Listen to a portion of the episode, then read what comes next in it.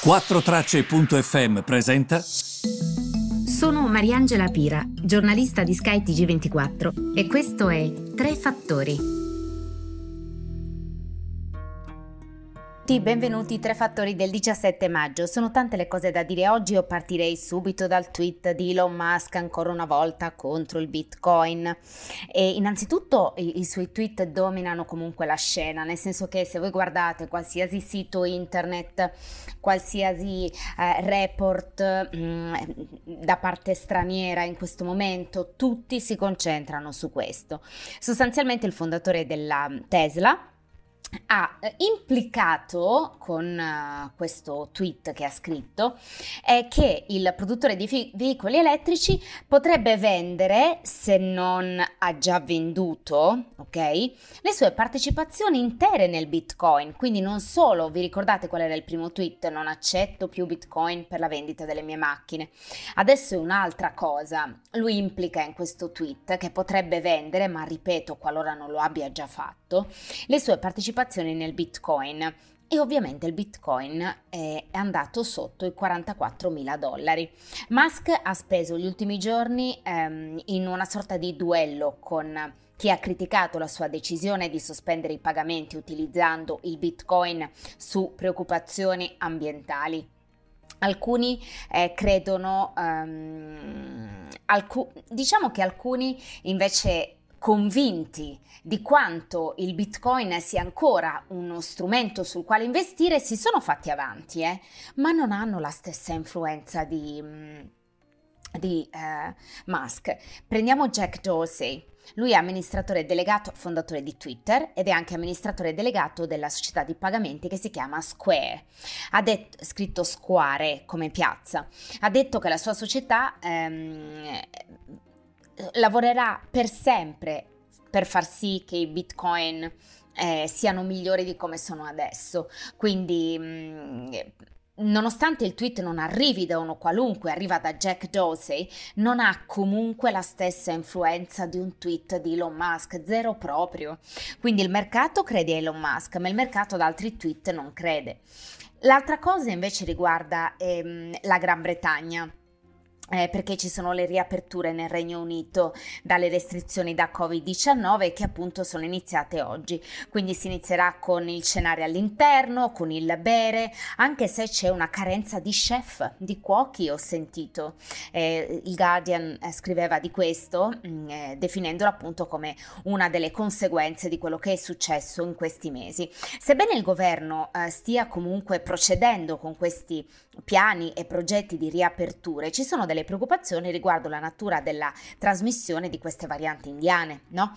Queste preoccupazioni stanno crescendo. I primi dati suggeriscono che i vaccini sono efficaci contro queste eh, nuove eh, varianti, ma il Ministero della Salute e in particolare il suo segretario Matt Hancock ha detto che il governo sta monitorando molto da vicino la situazione. Il primo ministro Boris Johnson ha detto mi raccomando siate cauti, una importante dose di cauzione, ha detto per citare le sue esatte parole, visto che le restrizioni saranno sollevate. L'altro argomento, e non siamo lontani dalla Gran Bretagna, riguarda l'Irlanda del Nord. E che cosa sta succedendo? Due cose. Innanzitutto, ehm, tutte quelle parti dell'accordo sulla Brexit eh, che riguardano l'Irlanda del Nord eh, stanno tornando indietro ehm, eh, come una sorta di boomerang da una parte, ma eh, sicuramente ehm, rientrano diciamo nell'interesse degli investitori, degli analisti dopo le elezioni di Edwin Potes come il nuovo leader dell'Irlanda del Nord e del partito eh, si chiama Democratic Unionist. Eh, lui guida questo partito e appunto eh, è stato eletto come eh, nuovo leader di questo uh, partito. Um, Putz ha detto che lui eh, cercherà assolutamente di togliere eh, alcune di queste parti dell'accordo che è già stato siglato sulla Brexit e che di fatto ehm, mantengono l'Irlanda nel nord nell'area eh, commerciale, quindi nel mercato unico. Ehm, e nell'area anche doganale dell'Unione Europea e, e, questo ha portato anche delle tensioni che sono sempre più importanti nella regione. E, ehm, d'altra parte vi devo anche dire che l'Irlanda del Nord, e questo lo raccontano i dati, pare si stia avvicinando molto di più all'Irlanda, che rimane nell'Unione Europea, che non al Regno Unito. Quindi si sta creando una sorta di dicotomia dalle economie dell'Irlanda del Nord e l'economia britannica. L'Irlanda del Nord che come vi dicevo pare, lo diceva anche la nostra corrispondente, si stia avvicinando all'Irlanda proprio perché Irlanda appunto è Unione Europea ma non solo, probabilmente anche per una comunione di interessi in questo momento. Dall'altra però tensioni che proseguono nella regione. Intanto ehm, la, il Regno Unito ha chiesto all'Unione Europea di smetterla di cercare di non so come dire guadagnare punti da questa situazione soluzione, ma di cooperare, di trovare una soluzione per queste questioni che riguardano il protocollo dell'Irlanda del Nord. Questo per dirvi che comunque la questione torna in auge in queste settimane, probabilmente anche per l'elezione appunto di Adrian Potts come il nuovo leader del partito um, Democratic Unionist dell'Irlanda del Nord, ma anche perché a un certo punto questa matassa si dovrà pure dipanare.